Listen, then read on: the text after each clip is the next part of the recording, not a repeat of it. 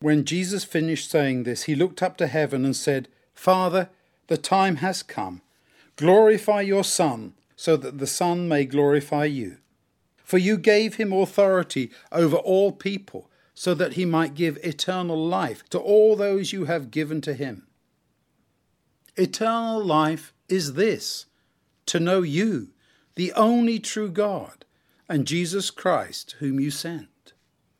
I have brought glory to you here on earth by completing the work you gave me to do. Now, Father, glorify me in your presence with the glory I had with you before the beginning of the world. I have revealed your character to those you gave me out of the world. They belong to you. You gave them to me, and they have done what you said. Now they know that everything you have given me comes from you. I have given them the message that you gave me. They accepted it, completely convinced that I came from you, and they believed that you sent me. I'm praying for them, not for the world, but for those you gave me, for they belong to you. All who belong to me are yours, and those who belong to you are mine, and I have been glorified through them. I am leaving the world but they will remain in the world. I am coming to you. Holy Father, protect them in your name, the name that you gave to me, so that they may be one, just as we are one. While I was with them, I protected them in the name that you gave to me.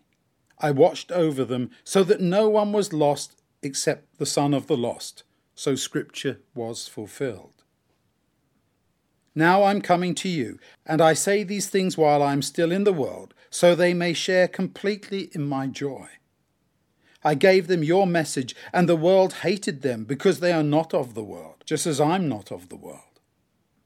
I'm not asking you to take them out of the world, but for you to protect them from the evil one.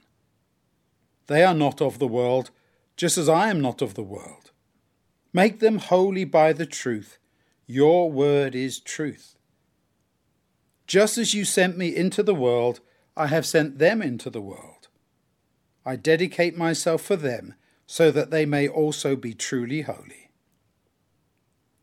I'm not only praying for them, I'm also praying for those who trust in me because of their message.